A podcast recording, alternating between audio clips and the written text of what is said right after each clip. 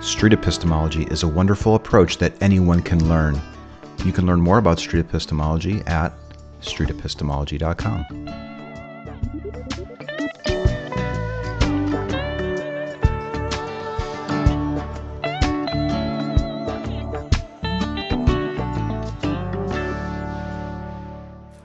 All right. Uh, Glenn, what's up? You know, just happy to have breakfast with you. Looking forward to it. I, I feel like I almost forced you into it by stealing your jacket. So, I left it. I left it on accident. yeah. You're very kind to hold on to it. or did you not know whose it was at the time? No, so here, here's what happened. I, I thought, I assumed it was yours, but I had I had a lapse of judgment when I saw the box. I was like, this is a really nice jacket, but I feel like Anthony doesn't care about it anymore since you left it in this box. Really? That's quite a leap. I know, Wow. I know. That's not a skeptically thinking mind. I is know. it? I'm sorry. And, and then I, uh, and then as I was driving home, I was like, "That was stupid." See, I thought it. So, to give people a little background, we were doing some street epistemology in Runyon Canyon a couple days ago.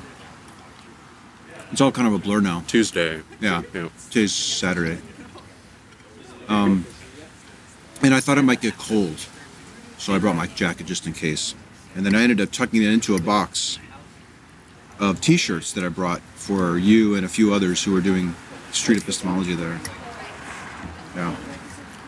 Yeah. And then I, I stole his jacket. Mm-hmm. But And then we coordinated this this breakfast. I've had a kind of a busy day, you know, but this was on the way to do other stuff. you know, You know, gonna see David Smalley soon. Yeah. That's exciting. I'm gonna be sitting down with David Smalley. Uh, he's got a, a podcast on is it podcast one? I think is the the platform. I may be misrepresenting it. I don't know. Yeah. I haven't I haven't listened to his podcast yet, but Yeah. I know of David Smalley. He's super cool. Um, I'm trying to even think now how he knew I was out here. he's talking to you. That's I can't remember now. But we started messaging each other, and I think I told him I was in the area. And then he invited me to stop by to do a, an interview, which is kind of cool because I've been uh, I've been a fan of his podcast for a long time. Right. Yeah. Even though our styles are different. And then also, which is kind of cool, um, maybe for people, he had messaged me that he doesn't like SE, which got my attention because Right. I want to, you know, talk to people who have problems with it. Is that all he said? Just like I don't like SE. Did he elaborate at all? Or? Not really. I Okay. think we're saving that for the show Yeah. to figure out well what what exactly does he mean by that? Is Uh-huh. it only in certain contexts? I'm excited to hear Well, it. I want to first. I want to ask him. Can you please describe to me what street epistemology is? What do you think it is? yeah. And that in, in itself may be revealing. that'll get that'll get the conversation going for sure. Yeah. It'll probably reveal his problems with it just in his definition, you know. I think so. He, you know, we'll have to see how he defines it. Right. He may say, "I just don't like the idea of going out on the street and doing all these talks. It's too much like Ray Comfort." Blah blah blah. then we know where the issue is. the street part of it. Right. Right. Um, But I mean, he's he's friends with Pete. He's probably read. I I think he's probably read Pete's first book. okay. But then again, that might be where the issue stems from as well. Maybe the the Oh. the, the, se- the semi caustic nature of that book. Mm-hmm. Have you read the first book? I have not. In fact, I started reading the book that you gave me online a little bit before you gave me the book. Oh, So now I'm kind of just picking it back up again. Um, Yeah, it's good stuff. Are you you have you've been calling him Pete? I was trying to figure out who you're talking about. Oh, are you sorry. guys friends? Mm-hmm. Okay. Peter Boghossian. Yeah. yeah, That's cool. Yeah, it was neat. Uh, I mean, I read his book. I started uploading videos, and then I would tag him every once in a while, like on a Mm-hmm. on a horrible video example. You know, The preacher ones. it may have been preacher once and then he started messaging me back and like and then one day he's like what's your phone number I'm like okay so um, he started giving me all this advice like try this don't you know stop doing that i suggest you know keep these really brief so he gave me all this advice and then He um, wanted you to keep the episodes brief. yeah Interesting. but i think that was a, i think that was bad advice in, Yeah. Mm-hmm. in hindsight because he was thinking nobody's going to sit through a 20 minute talk but when you're talking to somebody about their deeply held belief you have to take the time Yeah. to build the rapport Yeah. And I to think understand their views. You- so from an audience perspective, I usually, whenever I'm willing to sit through a 40 minute episode, I appreciate those way more, you know, personally. You also have to think that these are people that have held these beliefs for years and decades, Right. and you're trying to like do what in five minutes? Yeah. you know, it's just Right. I understand the need to like from a from an entertainment perspective or attention span perspective that you Yeah. need to keep them short and focused. Uh huh. But uh, you know, maybe it wasn't such bad advice because it helped me get proficient at it. Like, what do Hmm. so I you need? did you did take his advice. I did take his ad- advice. I pull out the timer. I'm like, okay, I'm gonna try to keep it to five minutes.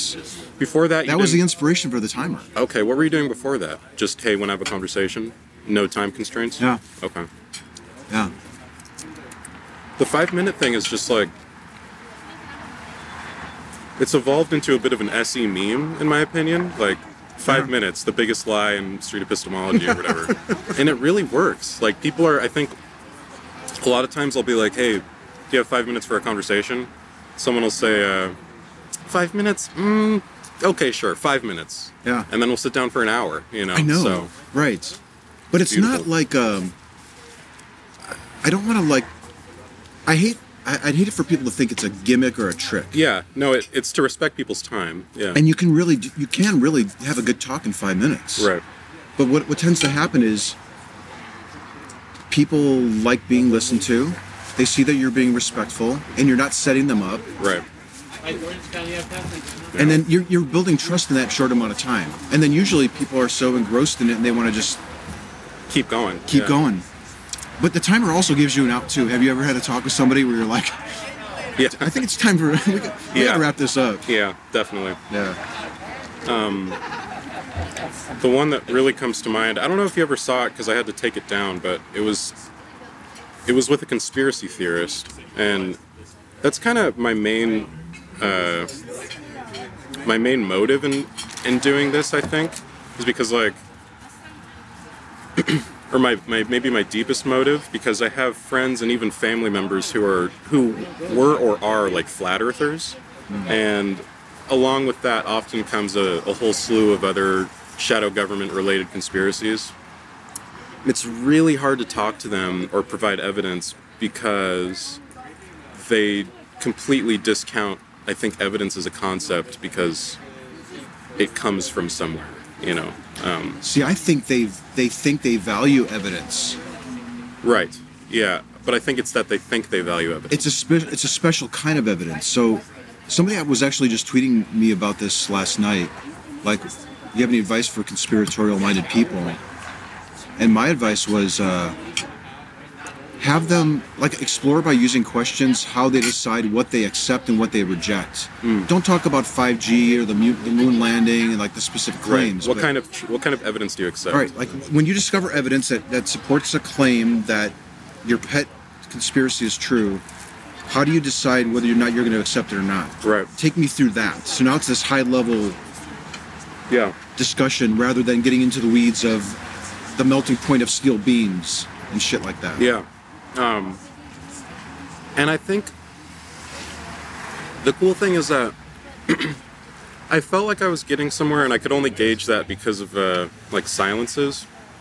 But Was it one on one? yeah, it was one on one, and um, That's I, cool. I just re- faintly remember one of the questions I asked was like, uh, "So you don't trust NASA as a source of information?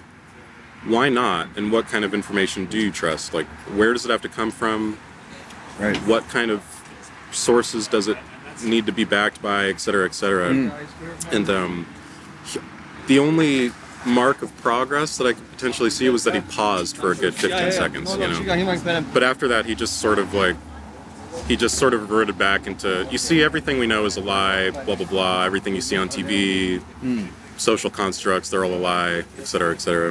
Um, And yet there are some things that they will accept, right? Like, so they are putting on their seatbelts when they get into their car or. right. they are you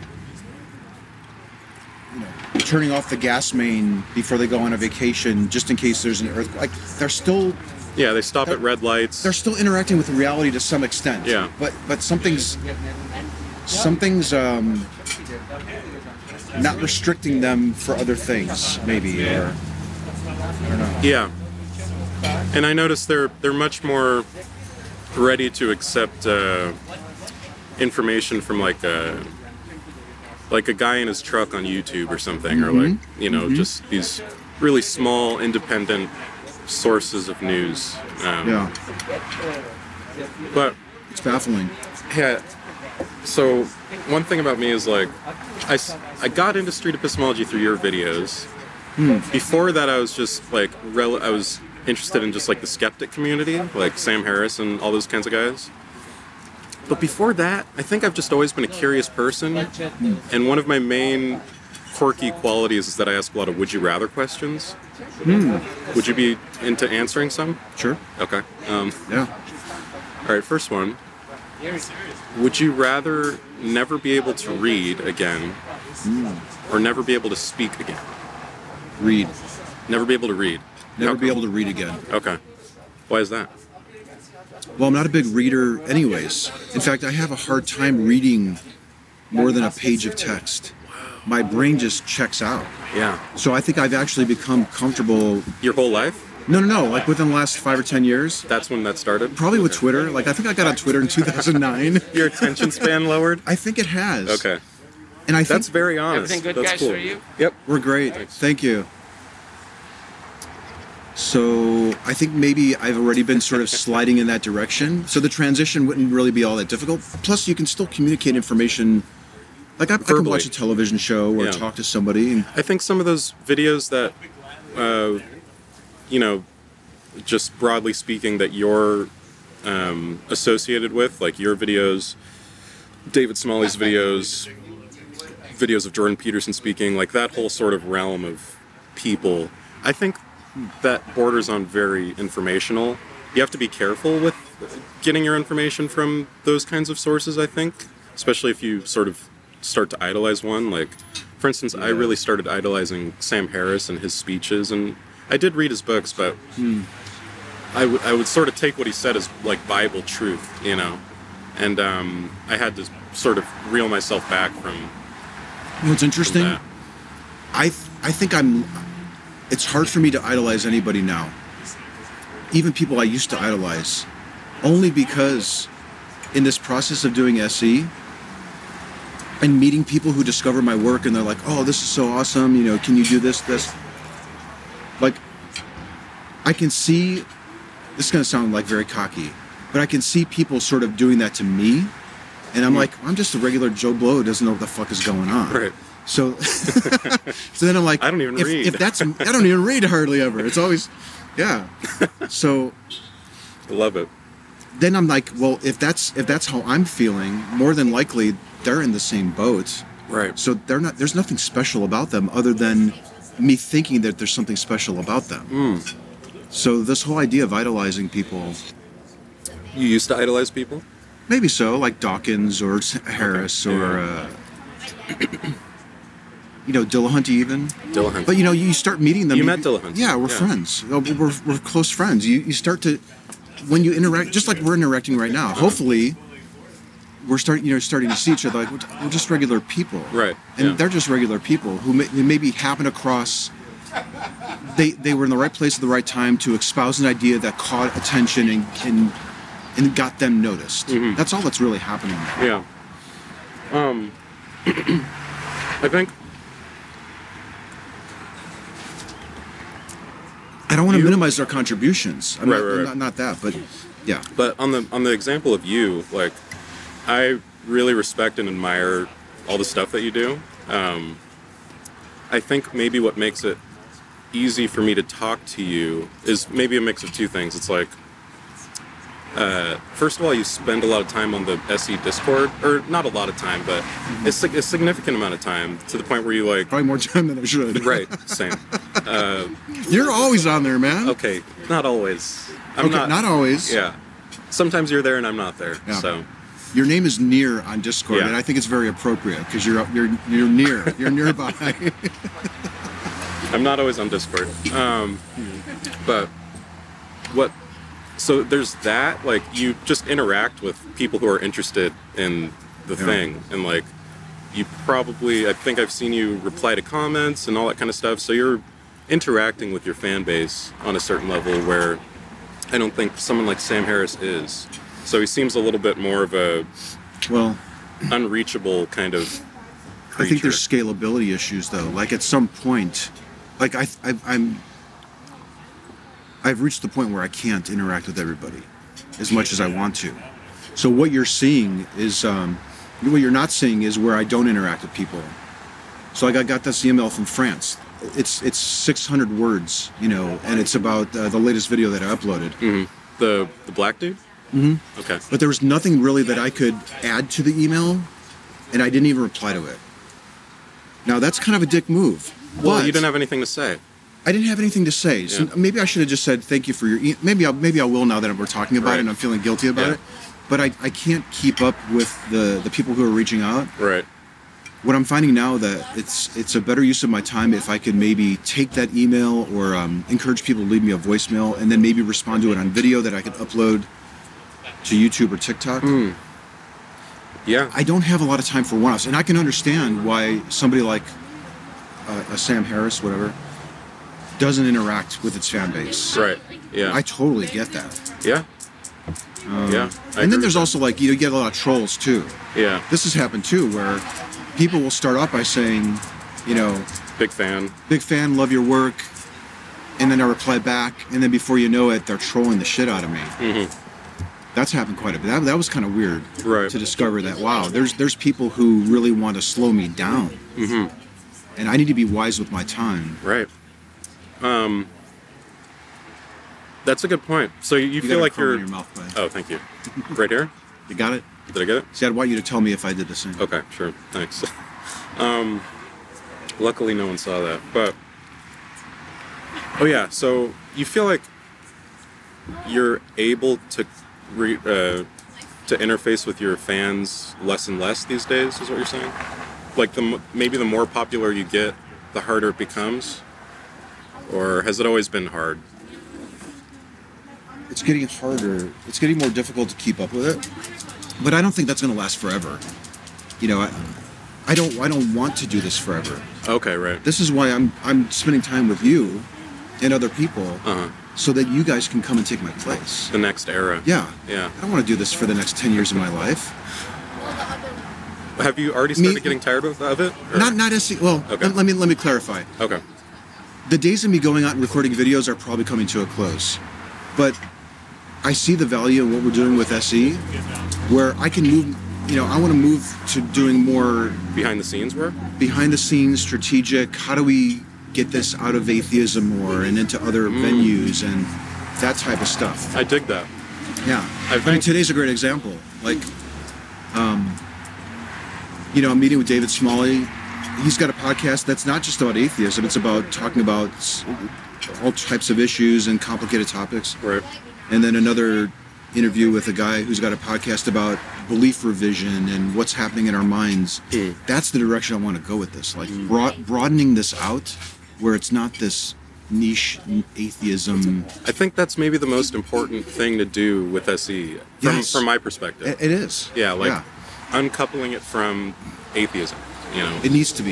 It- Yeah. it- yeah, it has to. right. It has to, and and nothing will stop it from doing from broadening it out. Yeah. it's just a question of how much time, and I want to I want to accelerate that. right. Okay. You know, I want to I want to accelerate that curve to get out of atheism and into the mainstream with it. That's noble. But I don't know exactly how, what I'm doing. I Yeah, don't. just- I have no clue. It's Yeah. like I know that that's where I want to go, but I Right. don't know the route to get there. Trial and error. I'm just I throwing mean, everything at it. Yeah. You're on you're on the forefront, so to speak, right? Mm-hmm. Yeah. But, you know, that being said, like,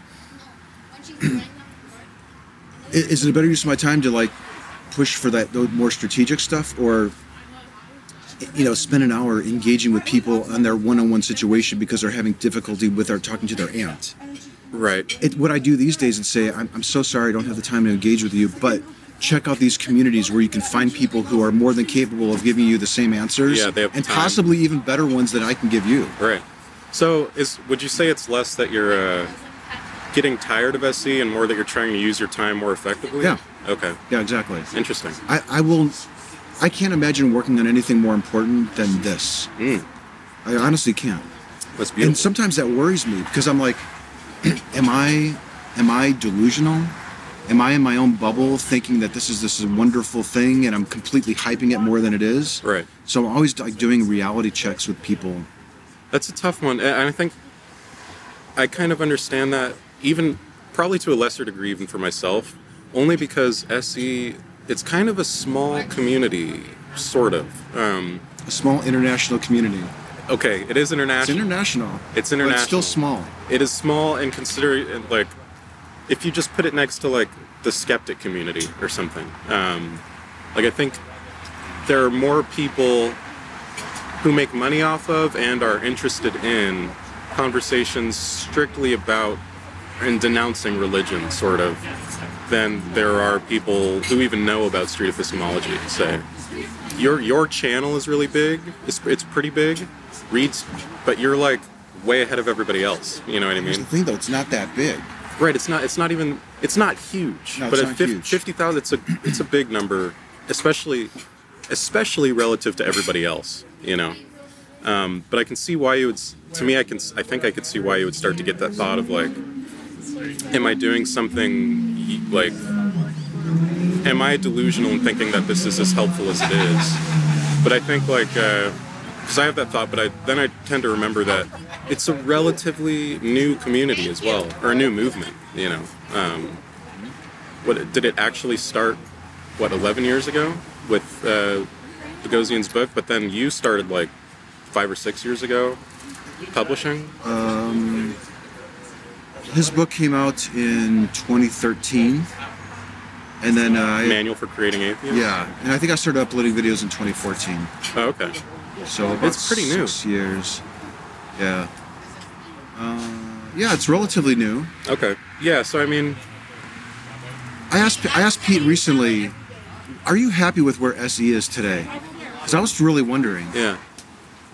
and I don't really remember his answer, but I remember if it was a yes or no. I think it was something like, it's going pretty good. You know, I thought it would be much much further into the culture than than it is. Oh, he had confidence But about the idea. I, I think he's happy with the direction that it's taken. I think it's taken a much more positive direction. It's less cruel. yeah. It's it's less biting. Do you? I give you credit for that. Do you take credit for that? I'll take a little credit for that. Okay. Yeah. Glad to hear it. Well, it's funny because I was working with Peter, Pete, and a few other people on on the Atheos app, Mm. and we were responsible for coming up with examples, like the text for the app, right. to teach people how to engage. And a lot of the a lot of there were like uh, there's you be there's this hypothetical situation. So and so says something, and then you're presented with four options. Have you ever taken a look at the app or anything like that? Not yet. Okay. So there's usually like two poor responses and two ideal responses. Well, we were looking at the ideal responses that we initially wrote, like in 2014, and then like we looked at them again about a year later because that's how long it took to like get the app going. Yeah. Um, Gotta watch, watch my phone. Alright. And we noticed that there was a lot of snarkiness in the responses, even the optimal ones. There was a certain degree of snark. Like, even though it was an ideal response that you would say during SE, it was like, a li- there's a little bit of a jab in there. In the way they were worded. Yeah. Okay. So we, we found volunteers to go through all of the ideal responses and de-snark them. The and I, desnarking. I think that was because I was uploading video examples where we were, it wasn't snarky. Uh, So there was something to contrast it to. uh, Whereas before, it was just like, here's a scenario, this is how you respond. But it wasn't like compared to real world interactions, they were all Right. sort of hypothetical ones. okay. And then once we had real world video examples to compare to, it's like, I wouldn't even. I wouldn't dare to respond with that ideal response. Right. so we went through and we de-snarked them. The ideal responses were Yeah. suboptimal. And then if you you know if you look at some of the some of the examples in the original book, I think they're very, like I wouldn't say They're very snarky. They're snarky. Yeah. And I, I, I told Dolly this when he interviewed me for his show, like his uh, where he interviews street epistemologists. Oh, he's awesome. Um, Yeah, yeah, I love that. Um, and I I respect Peter Bogosian, and I think you know, he had a great idea that that I think you and others sort of executed better, as, as maybe how I'd put it. When I saw him doing street epistemology, I felt like he was he was uh, not n- neutral enough. You know, like I didn't. I felt like his practical example of it was like less than optimal. I'm not sure if maybe that that was the direction he'd intended, and maybe if that direction would be better What's the goal? suited to actually convincing people out of their deeply held positions or not. You know, I'm a little torn on it because I'm a little torn on it because you want to bring your own style and personality to it. I And stop? if, if, if that's just how he is naturally, then that's that's what works for him. Right. But when I watched it too, I thought, wow, it's he's seeming he's seemingly bringing his own views into the conversation more than I would feel comfortable doing. right? Yeah. Or the way he phrased that, or th- he just interrupted that person. Yeah, yeah, when they yeah. were thinking about it. Right. Like you know, you probably shouldn't do that. Yeah. So that was a little that was a little interesting to see. Yeah. But SE is not is not easy to implement. right. I think it's easy to learn, but when you actually sit down to do it with somebody, it's challenging. you know. Did you find that too, or Well, there, there's things that I'm like working on and things that I find very difficult. Like, I think watching my videos back has been really um, helpful, and sometimes I watch back and cringe at cer- certain things that I do or whatever. But I think, guilty? yeah, I think Oh. S- snapping at people to shut up. When, I remember that one. That was with uh, the social justice warrior type lady, right? She was talking about like Mm-hmm. Narratives. deprogramming narratives, yeah. Nah. And you snap at some black dudes, and she she got on you about it, right? I think it was a, a black man. uh, It was a variety of different nationalities, Okay, and there were no white people. uh, that's the problem. But yeah, it would have been interesting if there were three white people there. and If I did that, if she And- would have said yeah, anything. I, I wonder that too. yeah. Mm-hmm. She was an interesting one. Um, Where are you going? Oh, What was I gonna say? snarkiness, uh, styles.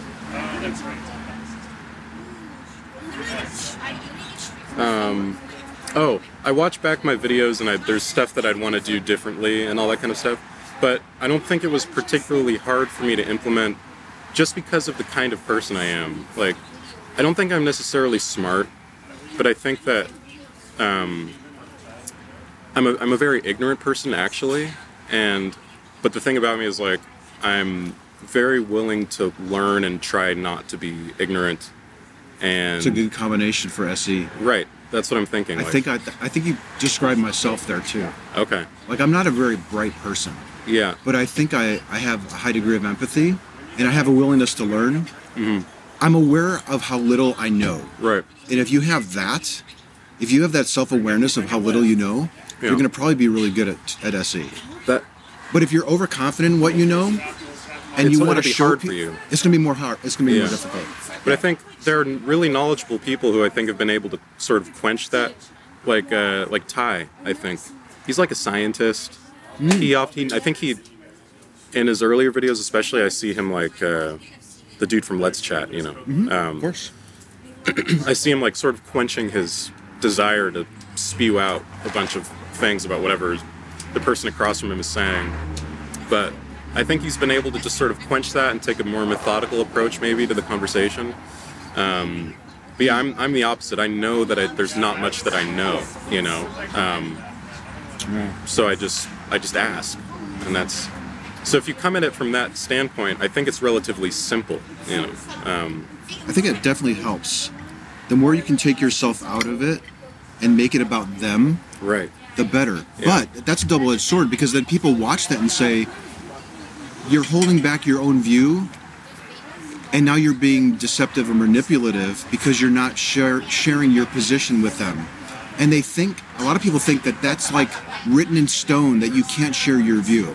That's one thing that I wish, like in hindsight, I wish I'd spent more time in my tutorial videos and my, my the actual examples that I uploaded asking people at the start if they want to know my position and then willingly share it with them. Right. But I was always afraid that it would skew them, and I didn't want to skew them. Right, right, So right. it my my decision to, to hold back my own view was, I think, noble because it was to advance it was to advance my understanding of your position. Right, right. But in retrospect, maybe you would have done it differently. in retrospect, it's when I when I occasionally run. in- It's rare, but when I run into a critique of SE, Mm-hmm. when I run into a critique of SE, that's almost the first thing that I hear is that you're not laying all your cards out on the table. right. When I was intentionally doing that for the benefit of the conversation. Yeah. That's that's what I was gonna say before we start before we sat down is like the critique that I hear most often is that it's like disingenuous and you're holding your own uh, things back. Right. So it's it's less of a natural conversation, uh, so to speak. It's it's kind of unnatural. It is un. I'll, I'll agree that it's unnatural because we sort of have like a a framework from which we work in a loose framework. And when you're having a conversation, it's usually free flowing. Right. Yeah, please. Thank you. Sure. Awesome. Thanks. I'm not looking. Guys, I'm What time do you got to get out of here? Uh, I don't know. I don't have my I phone. think I need to get on the road by. 12:45, 12:30, something. If I get on the road by 12:30, it should be good. Okay. What time is it now? I don't know. Do you have your phone? Oh, it's in there. It's charging. Let me check.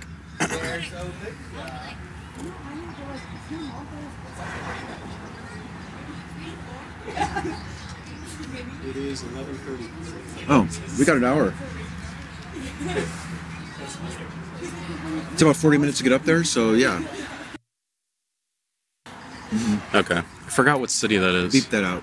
Oh yeah. I bet. Will Um, do. It's like a 40 minute drive from here, I think. okay.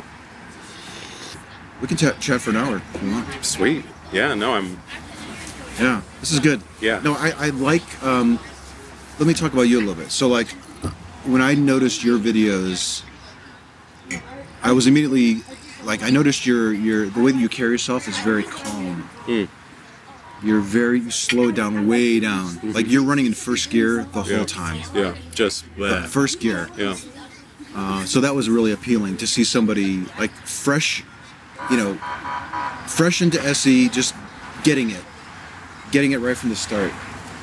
That was cool to see. You felt like I got it. Yeah. from the first video. yeah, yeah. That's- that- no, thank I- you. No, yeah. That You're means a very lot. calm Thanks. style. Uh, you're very good at listening.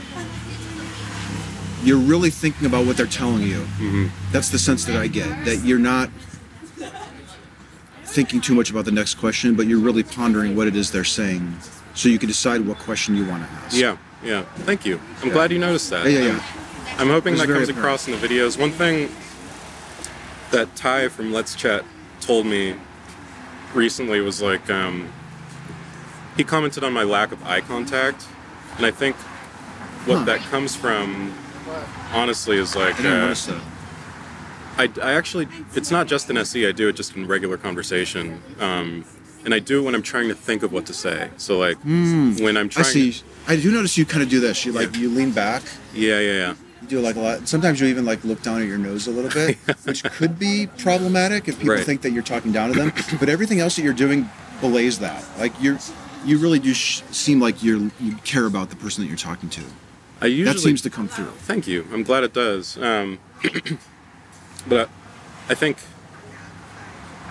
what he said was that when I when I do this, like when I'm talking and I'm talking to you and I'm trying to find the words, it does make me seem thoughtful, but maybe um, like a Distant? lack distant, maybe unconfident, maybe uh, like I'm not connecting with them as much as I could be. Oh, it's interesting. Um, Now I wouldn't take it that way. In fact, if I was on the receiving end of it, I would think this guy's really thinking this through, Mm-hmm. and I might even be more willing to model what I'm seeing you do.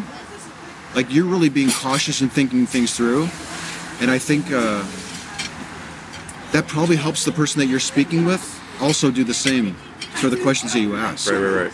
That's what I'm hoping. That Yeah. I, I never articulated that to myself, but I think my subconscious intention by slowing down Yeah, is just to get the per- the person across to me to do the same. 'Cause It's kind of weird. Like, come sit down with me and have a conversation. I Yeah. think most people are kind of a little bit high strung when they sit down because they're not sure what they've gotten themselves Mm. That's into. true. Yeah.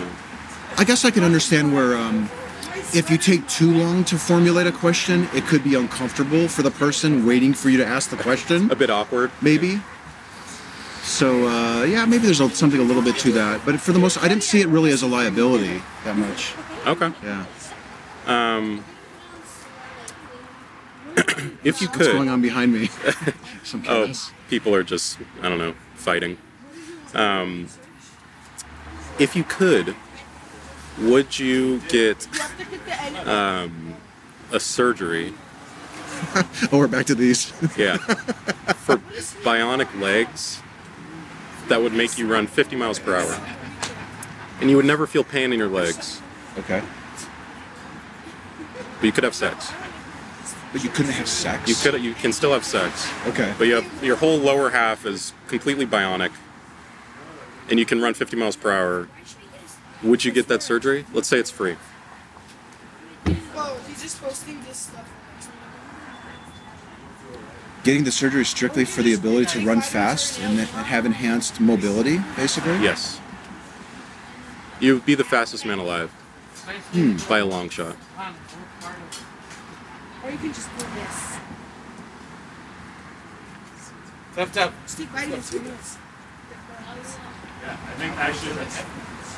Let's see what he says. What about the, Do you what like about my fin? back? Would, would, would the rest of my body be able to keep up? It would be able to keep up, and like your endurance, it would s- it would scale if, if that makes sense. So like, if it if Hmm. Okay. it took you a mile to get tired before, Oh, I see. It'll now take you five miles to start. I would getting tired. absolutely do it. Yeah. Yeah, no That's question. great. A lot of people say no. No, no question. Wow. Yeah, the the only thing that's slowing me down right, down right now is my physical abilities. Mhm. So, yeah, and in fact, like this whole week we've been unpacking a house, Right. Oh yeah. and i my body, I feel like I got hit by a truck. wow. So if there was any way to minimize that pain, so to speak, and improve my my mobility, Mm-hmm. I would absolutely do it. Yeah, no question. That's beautiful. Okay. Follow up. Yeah. Would you when the nerve? Hold on. Oh. Um, Can I still wear flip flops? Yeah, but it's I don't know if you'll be self-conscious about your bionic legs and feet. They would look like real legs too.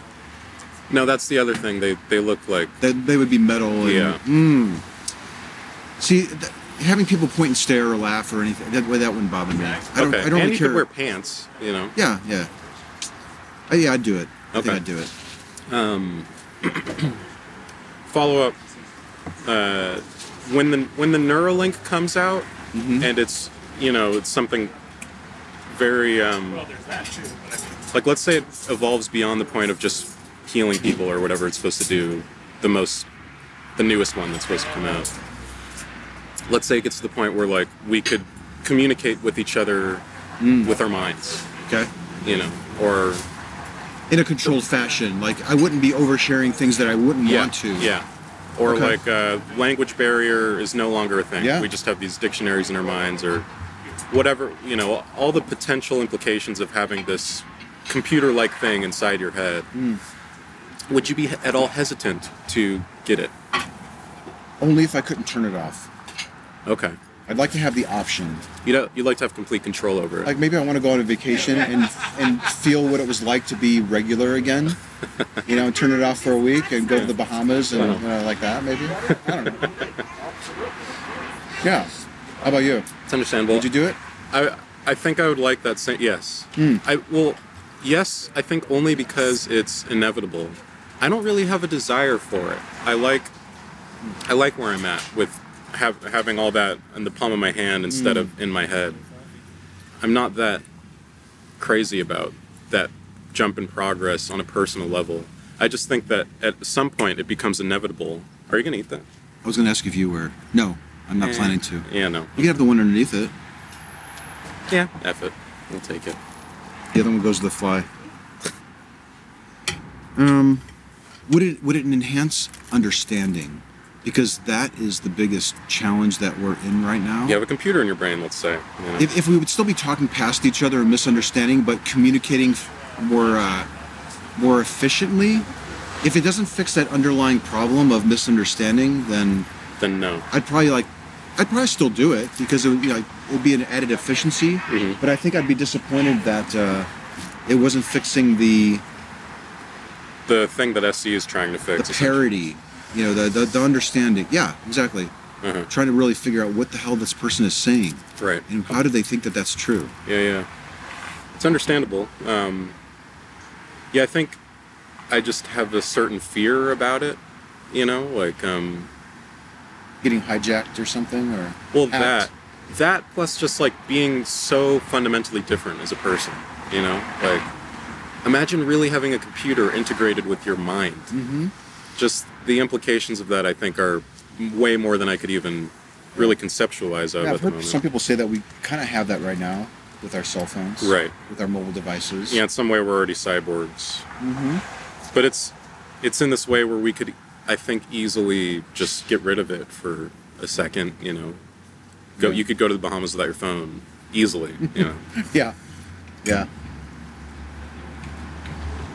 I wonder if it like if it would be the same as leaving your phone behind and going to the Bahamas. Mm-hmm. If you were to turn that neural link off, or is the leap so profound that you just wouldn't even consider turning it off? It'd be like, right like I can talk to anyone in the world instantaneously, maybe even concurrently, have multiple conversations with people. yeah Like Mm-hmm. Like a I, I could be computer would. booking my flight to the Bahamas while I'm talking to you, and then chatting with my wife, and then Right. talking to my son and my daughter, and be giving everyone the same amount of attention you know? answering all those emails I'm getting. yeah that's crazy that's a crazy thought Mm-hmm. i don't know it just scares me Let me ask you this: Where do you want to? Where do you? What do you want to do with SE? well Do you do you want to do anything with it? Are you content with where it's at? Do you want to help develop it, or like I told you, um, I think there's a couple reasons why I got into it. Uh, the first one was because, in particular, your videos and Reed's videos, um, I got in, I got into uh, Ty and Nathan and all these other guys. Uh, I don't know if you're familiar with Chucky from I Hear You. glasses? Not, I don't think so. He he does like webcam SC. He has a channel called Yeah. I Hear You. You're familiar? I believe so. Yeah. He he's really This- good. Isn't this great that there are so many people getting into this Yeah. that I'm having trouble keeping up with that? and they all have their own awesome. like characters and stuff. Yeah, I've, I've watched a few of pretty much every and anyone that's uploading stuff that's SE. I usually watch a little bit of it. Right, right, right. Okay. You know, only to maybe say like, is this problematic? Uh-huh. Like, are they advocating some for something that's maybe not really in line with how I think it might need to go? Which I want to ask you, because I think you, if I remember correctly, you saw my video where I'm talking to this homeless dude. Um, Right. and I want to ask you your thoughts about SEing with people, but just to answer your question, SEing with potentially schizophrenic folks, but to answer your question, like, um, Where to go with it? yeah, I I got into it because I s- found your guys' videos really entertaining, and um, I just got a certain passion about it that I think it, it went a little bit deeper than fun, you know. Um, it's I think it's something that's really just generally good for the world to have conversations, um, and also on the more particular level of learning to speak with people who are conspiratorially minded was actually a very basic sort of desire Ah. for me personally Because you have family members. family and friends yeah who, are, who sort of think that way Good for you. and um, but w- I'd like to see it move. I think, like I said, I'd, I'd like to see it uncouple from atheism because though I am an atheist, I think that like the kind of SE that I found and uh, really started to love was something that should have nothing intrinsically to do with atheism. Like it shouldn't be a basic tenet of street epistemology, in my opinion. You know, like Yeah. Um, Here's the here's the dilemma where we're at. Like it started in atheism. It was picked up by atheists who went out to talk to people about their god beliefs. Because that's what we And you were one of them. Yeah, Yeah. I absolutely was one of them. But then we realized we can, we atheists, can use this for all different types of claims, Mm-hmm. and we started doing that. The next stage of this is getting people, regardless of where you stand on any claim, to do SE on any claim, Right. right? So we need to see theists learning this. Yeah. The last, one of the last videos that I'll probably upload to my channel, before maybe shifting to like uh, taking phone calls and voicemails and answering them, maybe Mhm. or maybe like revamping my tutorial series because I just fucking hate that thing. I just uh, I want to take it down and just revamp it. It's so outdated and old. Revamp, like re-edit it, or just redo it. Redo it completely. Okay. Wow. Is uh, I'm gonna upload a video where a guy walks by. He asks what I'm doing. He's got a drone too. Is this a real con- This thing is, that happened? this happened at the campus. okay. and I I explained what I'm doing, and he says, "Can you interview me?" And it turns out he's like a Christian Catholic. So I I I ask him about basically we explore his belief, and then he says, "That was really cool. Where can I learn more about this?" And I give him a link to my channel. He Yeah. goes away. This is the same day. He comes back in an hour or two hours later after having watched a couple videos and says, "I'd like to try that." So I give him my camera. You've never uploaded this before? Not yet. Okay. It's going to be a massive editing nightmare. Because like there's like seven different video clips, and because Right. he keeps coming back, and there's all these interactions. Um, I give him my camera, and he flags down somebody who's an atheist, and he does a pretty damn good job of having, you know, just learned Is he a SE. Christian? Yeah, Okay. he does SE with an atheist, essentially. Not not the best, um, but it was great, and I think that will help show that anybody can learn this method and use it. Right. So I'm very eager to kind of get that one out there. It's beautiful. Yeah, Hell yeah. that's the transition. That's that's the Yeah, I think. Yeah, that's the beautiful thing about SCA. It's some sort of a bridge between those two communities, you know, like, um, and really all methods of thinking, I think, should, they should feel comfortable with using it because Mm-hmm. it's, it's basically just asking questions, you know, like, well. if you're I, at I, all I would- I would confident suggest about that your you get belief- rid of the word just. Like, okay. like I hear people say, I'm, I'm just asking questions. We're doing a whole lot more than that, I think. There's a lot going on psychologically with this approach. So I think it's uh, it almost does a disservice to the method, or it might even be disingenuous to say I'm simply asking questions, because I think we're doing a lot more. What more? Well, we're we're imparting doubt. We're imparting doubt for somebody to to think about that belief, with the potential of changing their mind. So I think we need to we need to own that. Yeah. But I see resistance against SE from both atheists and theists too. Yeah. So it's not like once people start seeing theists do it, like all our problems go away. Right, right, right. There, There will are- still be criticisms of the approach. most of the criticisms I've heard have been from atheists, just on that. I think atheists use Discord more probably. Um, it seems to me that there a lot of the atheists com- the, a lot of the complaints that I hear from atheists are people who enjoyed the argumentative debates yeah, and they look at this like why are you respectfully why are you hearing them out and Right. they don't say this but this is what I think is going through their mind I may be off but it's like why are you not pushing back on that obvious fa- uh, obvious misstatement Right, right, why right. did you let that go they seem they see that as disingenuous. I think like if you if someone says something and I think the first thing that comes to their mind is a counter argument, and oftentimes, honestly, the first thing that comes to my mind when someone talks about like the teleological argument or something is a counter argument. But Hmm. Yeah. I, qu- I quench it, you know. maybe we can teach those folks to say like it's okay to acknowledge that you have a counter argument like let's say that you say something and I, and I say I have a car- I have a counter argument to what you've just said however I want to set that aside and continue pursuing this line of thought that you're going down You think that would be good for E? SE? maybe Okay. because then it then it appeases the people who noticed the contradiction that they said or the misstatement Yeah. and you're you're almost speaking to them to say, I understand that they just said something false, Mm-hmm. but I'm acknowledging it. and I'm doing something different here. Right. Hmm. That's that's a novel idea. Yeah, It's interesting. Yeah. I mean, I think I've taken kind of a maybe a looser approach to the form, in that I sometimes do, even um, in an um, in a way that's uncalled for. Like, I s- I relate to the person who I'm talking to and say like I agree or.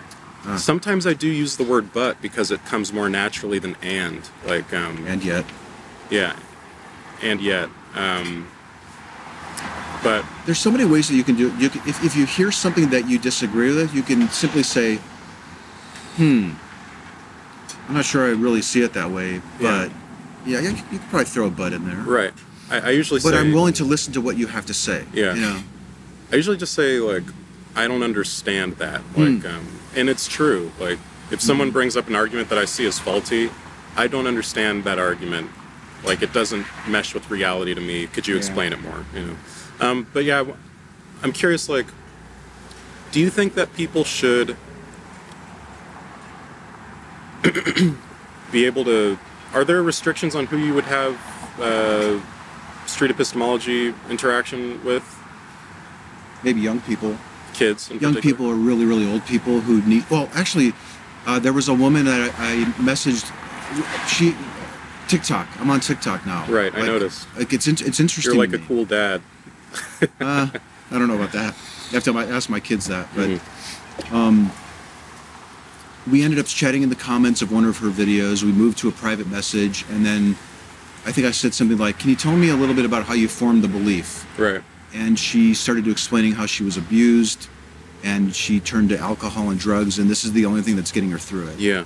and i said I'm, i I need to ask you a really important question here Mhm. before we proceed um, if you no longer had i know it's far-fetched but if you no longer had as much confidence in the truth of that claim would you harm yourself again would you consider harming yourself again would it would you think that you were, would would be less of a good person Mhm. and I said, take an hour, take 24 hours to think about it and get back to me. Well, an hour later, she wrote back and said, um, it absolutely would change me and I probably would become suicidal. And it. Yeah. Of course, Yeah. Yeah. ended it. That's a tough one because it's like It's a tough one because she's creating content that's reaching thousands and thousands of impressionable people. Oh, who's this? Uh, she's just a, a TikToker. Oh, okay. I, I can, sh- I can, sh- I don't even know her name. Okay. I mean, she's not big, 4,000 followers or something. It's not Okay. huge. But. Big Mac, I mean.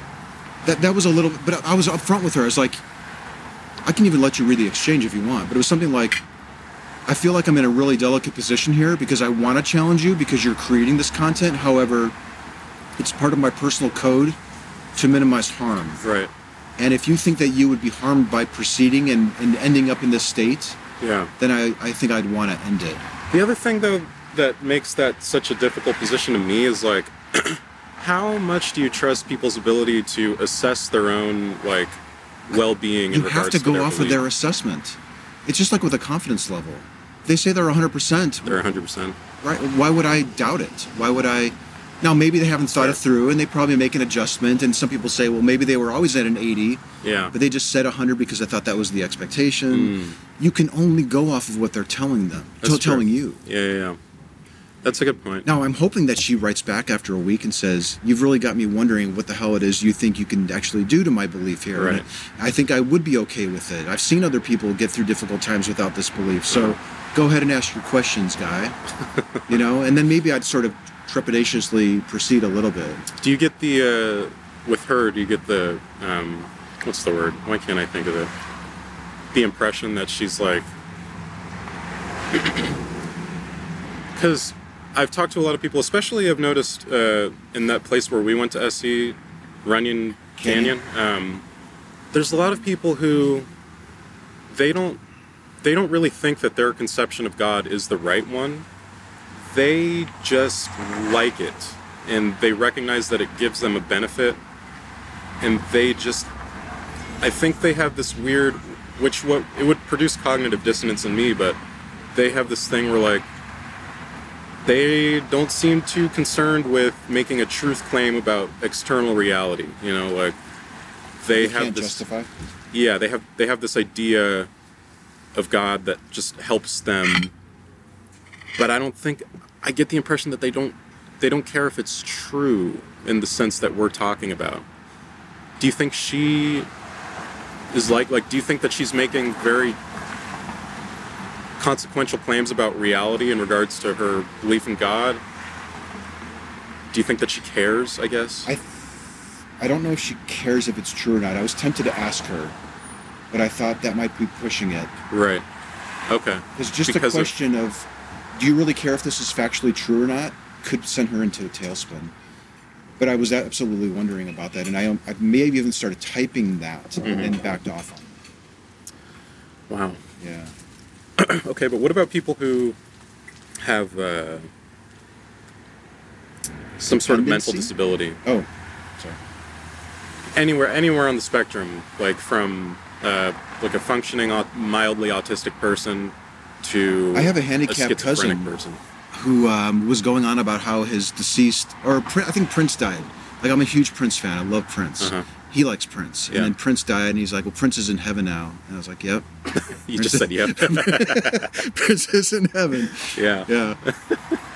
so, but yeah, I mean, what am I going to do? You know, SE, my, my handicapped cousin? No, I'm not going to do that. Is there So there's um, there's a limit for me. What? Where is it? I know it's hard to maybe put a, a hard So line. I've I've met there's one guy in particular. I met him once about four years ago, and I just happened to run into him at the university again, and he remembered me in the conversation and everything, and I think he even shifted in his confidence that Jesus was real. He was walking around with a wooden cross around his neck or a nail. I think it was a nail on a, on a necklace or something. okay. I never uploaded him.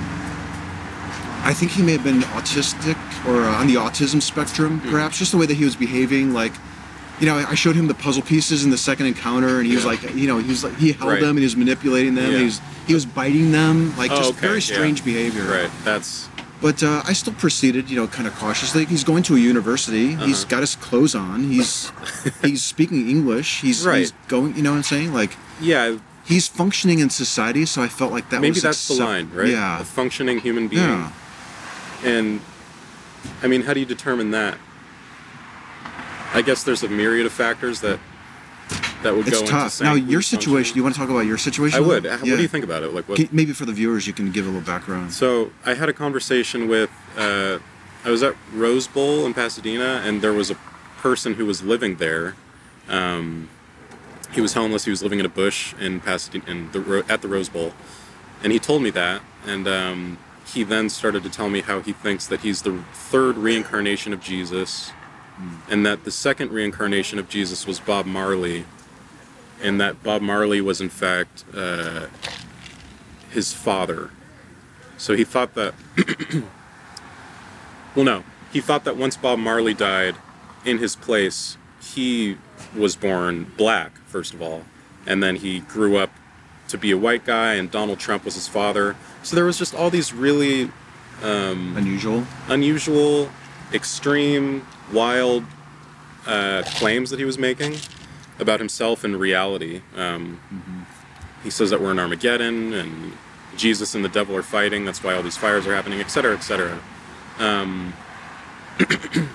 and a lot of people in the SE community, like on Reddit and Discord and all that kind of stuff, they found that to be distasteful that I some people thought it was distasteful that I had the conversation in the first place, Hmm. and then others thought it was distasteful that I published it. And I can understand the second part being upset about maybe more than the first, okay, because you don't know what you're going to be talking about or who you're talking to until it happens. yeah, And then it's kind of difficult to extricate yourself from a conversation without being rude. right. So Would I you have extricated if you came across someone who was making those claims or was perhaps in his living situation?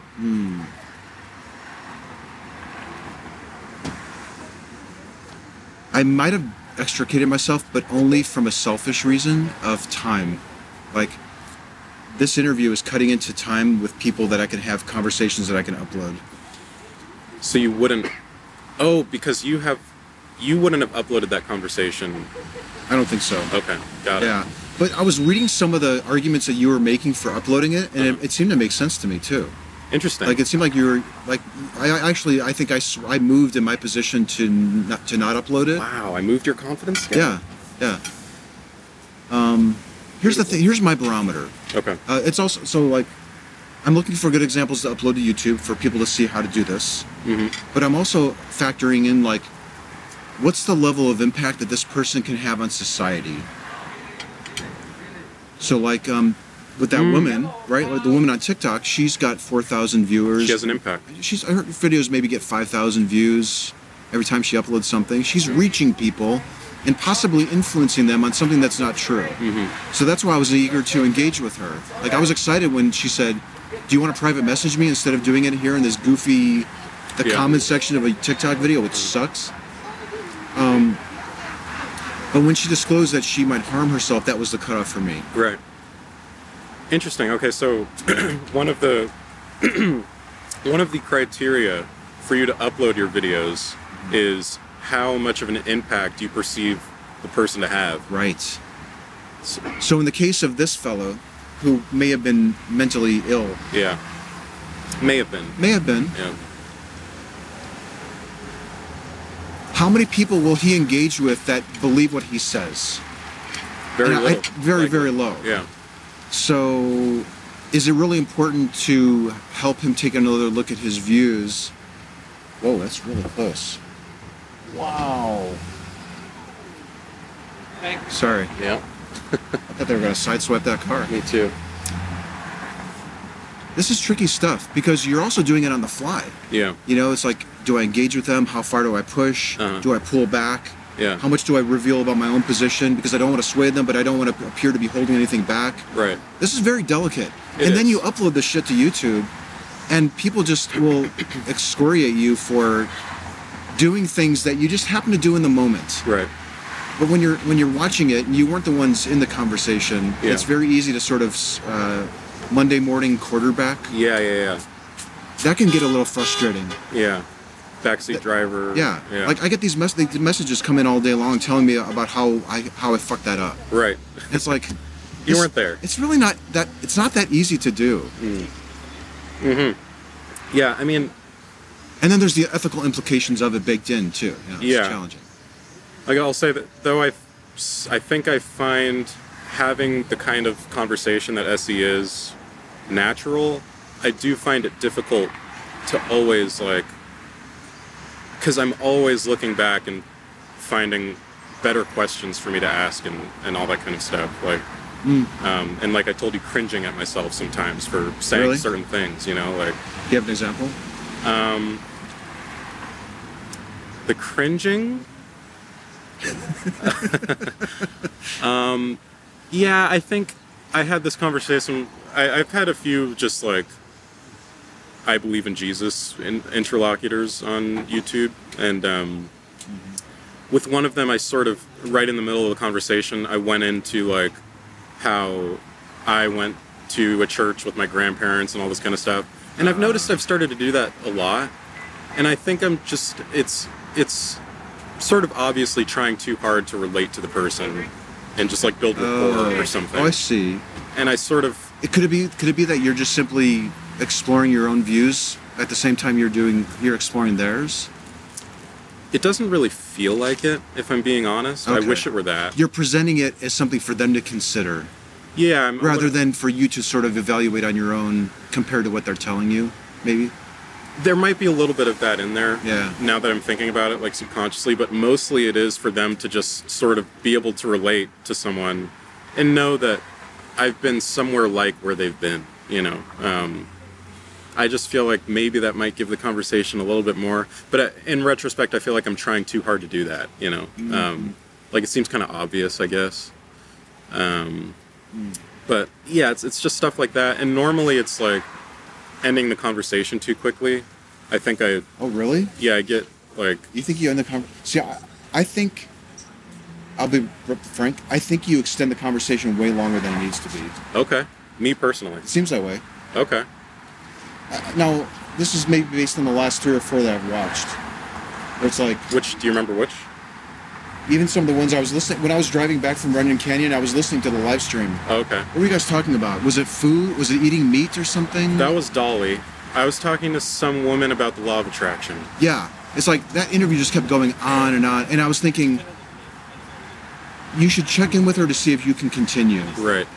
And then I think you said, I just got one more question. Yeah. It, it might be good to say, do you mind if I ask one more question? You know, Or- you are, gave me are that you good? Mm-hmm. piece of advice earlier on, and it's that's another thing that I'm constantly trying to remember, but I s- I, keep s- seeming to forget. Like, You have to remember that they're doing you a service by sitting down and talking to you. right? Yeah, Yeah. I've asked that question maybe twice, and it's from a conscious effort to remember to say, "Do you mind if I ask a couple more questions?" Mm-hmm. Yeah. But for whatever reason, it seems so natural for me to just declare that I'm asking another question or two. You do that. Yeah. You you assume that they're going to agree that you ask one more question. Right. It, it's kind of And that, that kind of yeah, I was like, that would rub me the wrong way if I was on the receiving end of that, especially when I have two of my other friends sitting around Right, waiting waiting for me to either, you know, be done so that they can sit down or get or off leave. or yeah. leave. Right. That's Yeah. that's a good point, and it it's it's I it's really only for lack of remembering that I don't do it. You know. Maybe a light can go off every five minutes to remind you to check in or something. But but I under, Yeah. Uh-huh. I, don't, I understand the uh, the excitement. You know, you're out there to have talks, Yeah. and if you get somebody who wants to talk to you about something that you're finding interesting, I totally get that you want to keep it going. Yeah, yeah. No, I mean the re- I think the reason I'm on the other end is like uh, there's so many times when I have so many more questions, Mm-hmm. and I post I I stop it because I am just sort of stopping myself from continuing down this this conversation hole, and um, I notice like whenever I post it, people are like. You should have asked this question, and this question, and this question, and Oh, this yeah. question. Yeah. And I'm thinking, I had those questions. Yeah. I just really felt like I was wasting their time or, Hmm. or spending too much time with them. And so, and sometimes Yeah. it also seems like whenever I end the conversation, the person is still sitting around asking me questions, which to me is maybe an indicator that they were willing to keep going. Yeah. You know, so Yeah. I don't know. There's a balance there that needs to be struck, but Yeah, It's all it's about it's finding- delicate. yeah, all of this is delicate and of course we're also doing we're also doing like a an artificial version of se we're, we're presenting an artificial version not artificial but it's like it's uh contorted. it's contorted a little bit Mm-hmm. because it's unnatural to be recording conversations Right. and flagging down a stranger to sit and talk with you Yeah. Definitely. so by by its own nature it's um it's a little artificial it is or something. unnatural. Yeah. yeah Definitely. But there, There's- tec- technically, you can replicate it for your natural conversations that you have with people. That's Mm-hmm. what, and maybe that's some of the criticism too. Is that people see the artificiality of some of it Right. and think, well, there's no way that you can port it to a real situation because this is this contrived thing where you're. You're, Filming you're and- filming, and yeah. they're agreeing, and you're introducing, and you know it's Right. just weird Yeah. but I hope people. That's why, like, it gives me hope that people like yourself see the the value of the technical side of it. Mm-hmm. That it can be well, I think, and that it can be applied in your regular conversations with your family and friends and strangers that Yeah. you just happen to. I mean, talking but before I, before I even had the thought to start doing it, watching yours and Reed's videos kind of, I think, a little bit changed my uh, the way that I had conversations with people. Yeah. I started asking. I think I started in particular asking people um, who were sort of relativistic about grounding their claim in something more mundane and easy to make a like a tic tac. You know, like I find I found the tic tac test really helpful Yeah. in sort of grounding conversations Mm-hmm. with people. Um, and that was that was the first time where I thought, wow, like there's something to SE in particular. I think Yes. that can really get people past something. Like Here's the thing that's cool about SE is that you can be very specific and targeted on a specific claim, Mm-hmm. or you can go very broad and be like, so what do, what do you think about doubt? What does it mean to change your mind? What do you think about objective truth ver- versus subjective truth? Or how important is it? Is it more important to have an opinion about something or be able to say that it's factually correct? You know, right, yeah, you can have these very broad discussions that, that are that are umbrellas over all the beliefs that you hold. yeah, huh, yeah, That's, that's what I like about it. You can throttle it back and forward. about about really anything. Yeah. Um, yeah, and I. oh, to go some, back. of the, some of the best conversations I've had is when we've had broad discussions, like with the woman uh, Dilia, the Catholic woman. I don't remember. She was saying that she's sitting in church and sometimes she wonders, like, do these people even really believe this stuff? I think I remember her. So yeah. we started talking about that. Yeah. What's the value of questioning? Right, right, do you right, think right. that they may be questioning too? These are wonderful thoughts to explore. I'm trying to remember. There was this one. She was like a young lady that you had an interaction with at, at a park, or uh, sorry, at the trail that you usually go to. I can't remember her name, but she was like. Uh, she was interesting. Like, she said she had a friend who was an atheist, and uh, she seemed really interested in continuing the conversation even after you were sort of like reeling it in. Does that ring any bells? I'm thinking Madison, maybe. I think it was Madison. She was kind of young, brown hair, white girl. kind of short hair, Short, maybe. yeah. And she was really engaged in it. Yeah. Yeah. Yeah. She was like, she kept asking me, am, am, "Do you follow what I'm saying?" Yeah, yeah, yeah. She, that was, yeah, that was she the was thing. a fantastic person. Did, did she follow up with you at all? She seemed really interested in like, okay. I sometimes I, I just never hear from these folks again.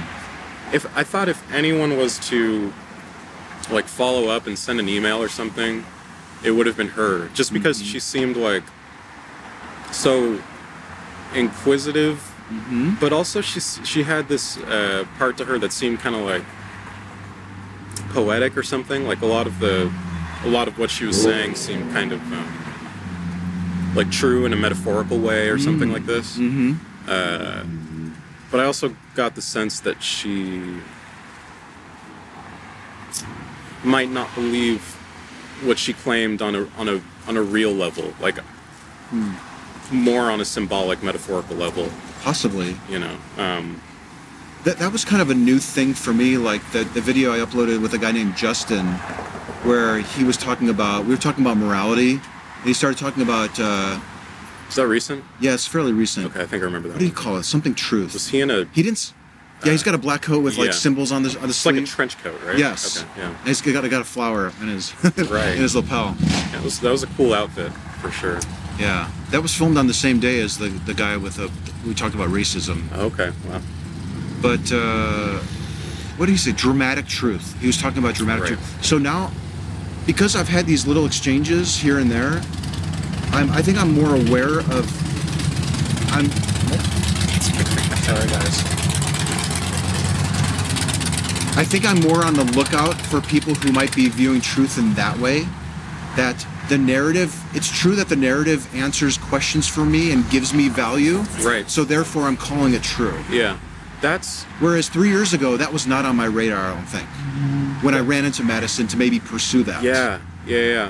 That could have been maybe a good way to, like, you could have said, "Is this a, more of a dramatic truth?" and explain what that was, Yeah. and then How do you define the word true? yeah, you could have made a distinction between the kind of truth she's talking about. Mm-hmm. Yes. Yeah. Yes. I think I don't know if you ever saw the um, the debates between Jordan Peterson and Sam Harris. Saw them or listened to them? Because wasn't it a Either. podcast? There was a podcast Oh, version where they were going yeah. off about truth. I- So I think the a two-parter. the timeline of events was the two part podcast, Sam Harris's podcast, Uh huh. but then they went to like pa- Pangburn University or something and Yeah. had a four-part video debate. It was like 10 hours long. Have you seen it? It's four parts long. Yeah. Uh, The first two are moderated I by thought I Brett thought I did see Weinstein. one where they were sitting down and talking about it, but I didn't I didn't get the sense that they made much progress than they did in the first podcast interview. I think throughout the entirety of the four-part video Hmm. thing, and I, I'm just a, a big Sam Harris fan, and kind I kind of like Jordan Peterson. Yeah, I think he's really beautifully articulate, but like, um, you know, not a fan. Okay, um, but I think over that whole course of ten hours, I think they kind of got somewhere, made some valuable distinctions, and the one that they were sort of fighting over, I think, from the beginning, like in the podcast, was like. Uh, Jordan Peterson has this conception of truth that's more that to me is just synonymous with value or maybe utility, you yes, know. utility. And um, Yeah. Sam Harris has a bit more to me to me of a a, re- a real definition of truth. Maybe Mm-hmm. truth is just reality. Factually real. Yeah, and Yeah, they differ on that on that one definition. And that is that's the linchpin for everything else that they talk about. Yeah, So yeah. they have to nail that down or at least be aware That that, there when is a Jordan distinction. says that, Yeah.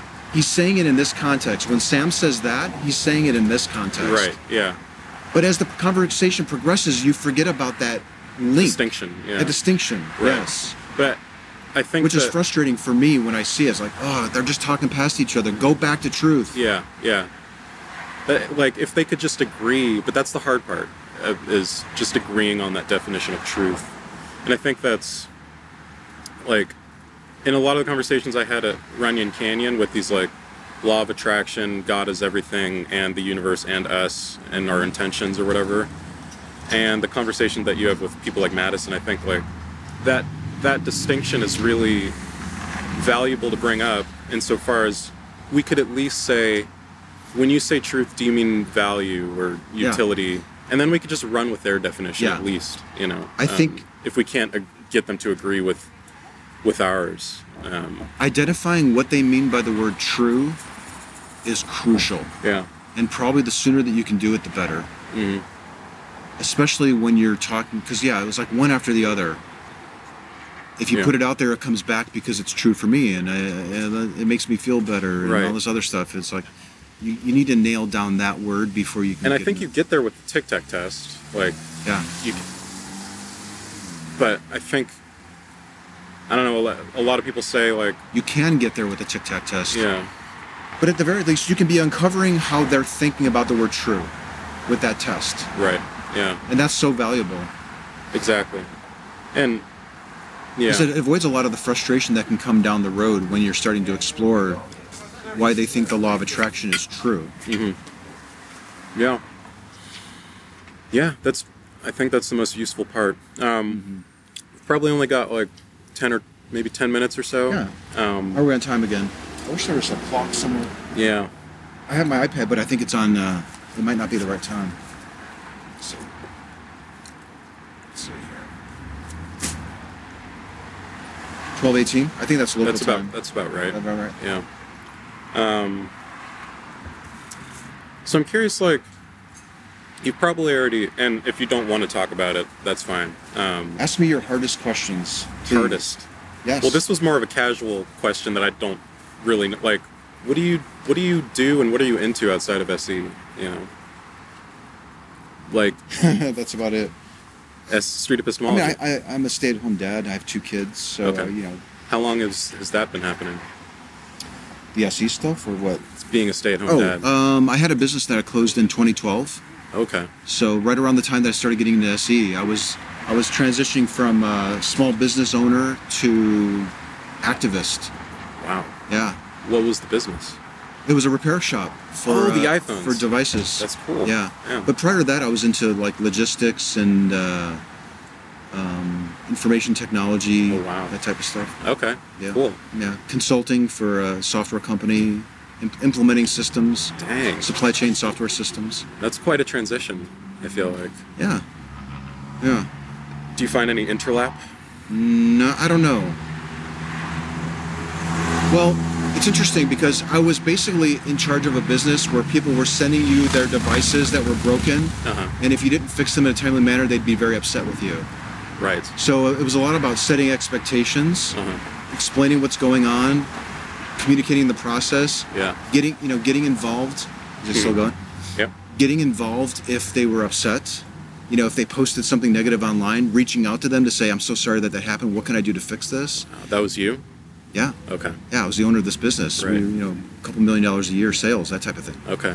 So, I think I honed my person, my personnel skills.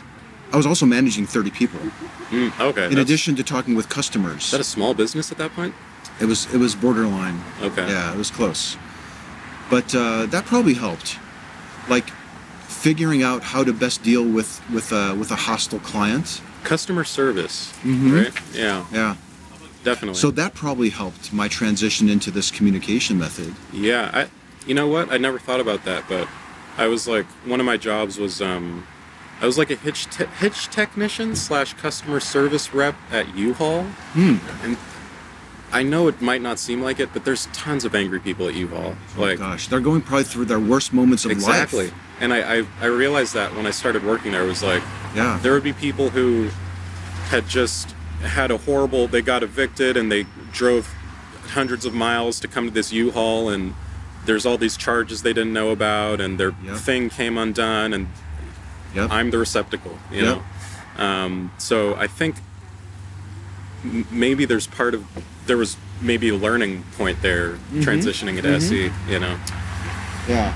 um, I suspect that there are people that have skills that they're developing from all different facets of life, whether you're a Right. police officer or you're in customer service or Yeah. you're, you're, a, you're a cleaning person. right You know, you can leverage the skills that you have and try to bake them into this approach, I think. yeah Probably can. probably yeah um, Doctors, astronauts Yeah. Would it be great to see uh, reporters starting to use this approach? Oh yeah, definitely. That'd be awesome. I'd love to start seeing that. yeah. That's Um, that's what I would really want to shift to is like, you know, blowing this up from hobby to you know it's like this kind of odd niche thing that we're doing. To Do you think the? n- I have trouble thinking that the name will stick in a larger context. It seems like it just it reads like street preacher to me Yeah. sometimes a little bit. You know. the name is problematic? I actually did an interview recently. I don't know if you listened to it. It's on a podcast called The Social Exchange. I think I did. What? It's uh, who was a- it with? Zach Rhodes. I'm not sure. Um, might have. I might we have did missed- one talk, and then we did actually we've done three, but the the second one was released about a month ago, and then we did another talk, Okay. and I. Th- I think I was talking. I kind of lost my train. Was of there thought. video or was it just audio? It, there's video and audio, but I it's, think I did see it. Yeah. Yeah. What were we talking about now? I've lost my. Um, well, this, I'm also losing my memory, I- so it's ma- it's making it more hard for me to do conversations. Is there any? We both recognize that s- the street epistemology name might Oh. be a problem in getting it out there. Is there any benefits to the name? there's a benefit to it in, in this way. So like I was telling Zach that I don't even really care if it's called street epistemology as long as people learn the technique and implement it and use it. Right. It doesn't matter. Yeah. But I think that there's some value into identifying it with a name Yeah. because people that can then Google it Uh-huh. or search for it on TikTok or Right. Instagram or whatever, Twitter, yeah. and find more resources to learn more about it. Exactly. Yeah. That's It's the only catch I think that It's the like name atheist. recog- kind of in the sense that like it's not really it's not really important to have it's not really necessary to have a community centered around atheism because it's really I see it as just the lack of a belief in God um, but it is I think for people transitioning out of whatever religion that they're in may be important for people to see a sort of community or set of arguments related to atheism I think so. That will probably ease people's transition out of their religious views uh-huh and give them something to look at. Like, okay, I'm starting to question where do I go from here? Mhm. There's these people out here that are identifying as the views that I have. Yeah. What do they like? What do they talk about? What are their Exactly. interests? Yeah. What are they upset about? So, in that respect, it's helpful. Yeah, yeah. Sorry to cut you off. Oh no, no, no, no. I, I think, but like I was telling Zach, like I don't. It doesn't bother me what we call it as long as people use it. Okay. And we pointed to an example. I was watching Joe Rogan. He had. Uh, they were talking about UFOs or something. And I'll be course. damned. I'll be damned if he didn't ask his guest, like, well, how confident are you from zero to 100 that that's true? Mm-hmm. And the guest reported a number, Joe reported a number, and they talked for about 10 minutes. And they revisited their confidence levels and they both shifted in their confidence. You think he think he knows about E? SE? I don't know. When But are we it going makes to get me- an Anthony Magnabosco? it makes me wonder but i was thinking afterwards i don't even care part of me cares that that he identifies that as se if it really was because i want to promote se right. but if if he's modeling a dialectical approach for his millions of viewers that's good enough for me Right. Okay. you know if if, a, if 10000 people catch that and of those 10000 maybe 1000 say i want to try that with my friend about ufos that's value Yeah, because I, I agree, and ma- maybe maybe the word just is not uh, appropriate because there's maybe multiple implications of what SE is. But to me, at root, it's it's a style of conversation that focuses a, focuses on questioning um, and examining beliefs. y- You know, Mm-hmm. um, in a non-confrontational manner that, that opens people up yeah, for true introspection. and I think And how often do we do that with another person? Not very often. uh, yeah, maybe we get we get close in Yeah. regular conversation. but- Maybe in therapy. Yeah. But I, I think I agree with you. Like, because it, at its root, it's it's a kind of conversation. Um, I think that's the best way to sort of promote it as just something that's more or less natural. You know, like if it just becomes natural to ask people sort of what their confidence level is on something, share a confidence level. Yeah. I think that's more effective than like talking about oh, in an elenchus, this is the proper approach to interacting with your interlocutor. You know, It's like- right.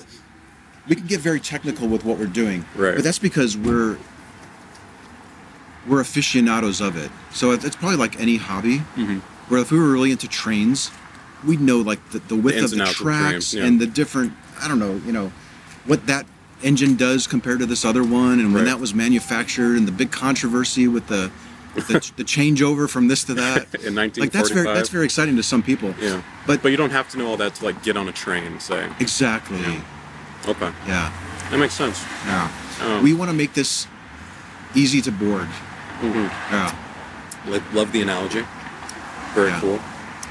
Um, Well, I, I want to make this easy for people to understand and grasp and and use. right. Okay. Well, you know what?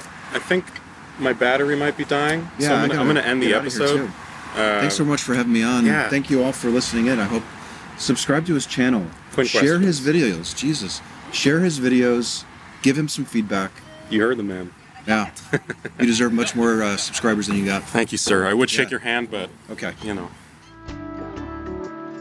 The Street Epistemology Podcast is a production of Street Epistemology International. You can donate or learn more about this nonprofit organization at streetepistemologyinternational.org. The views, guests, and topics expressed here or not expressed here do not necessarily represent those of the organization.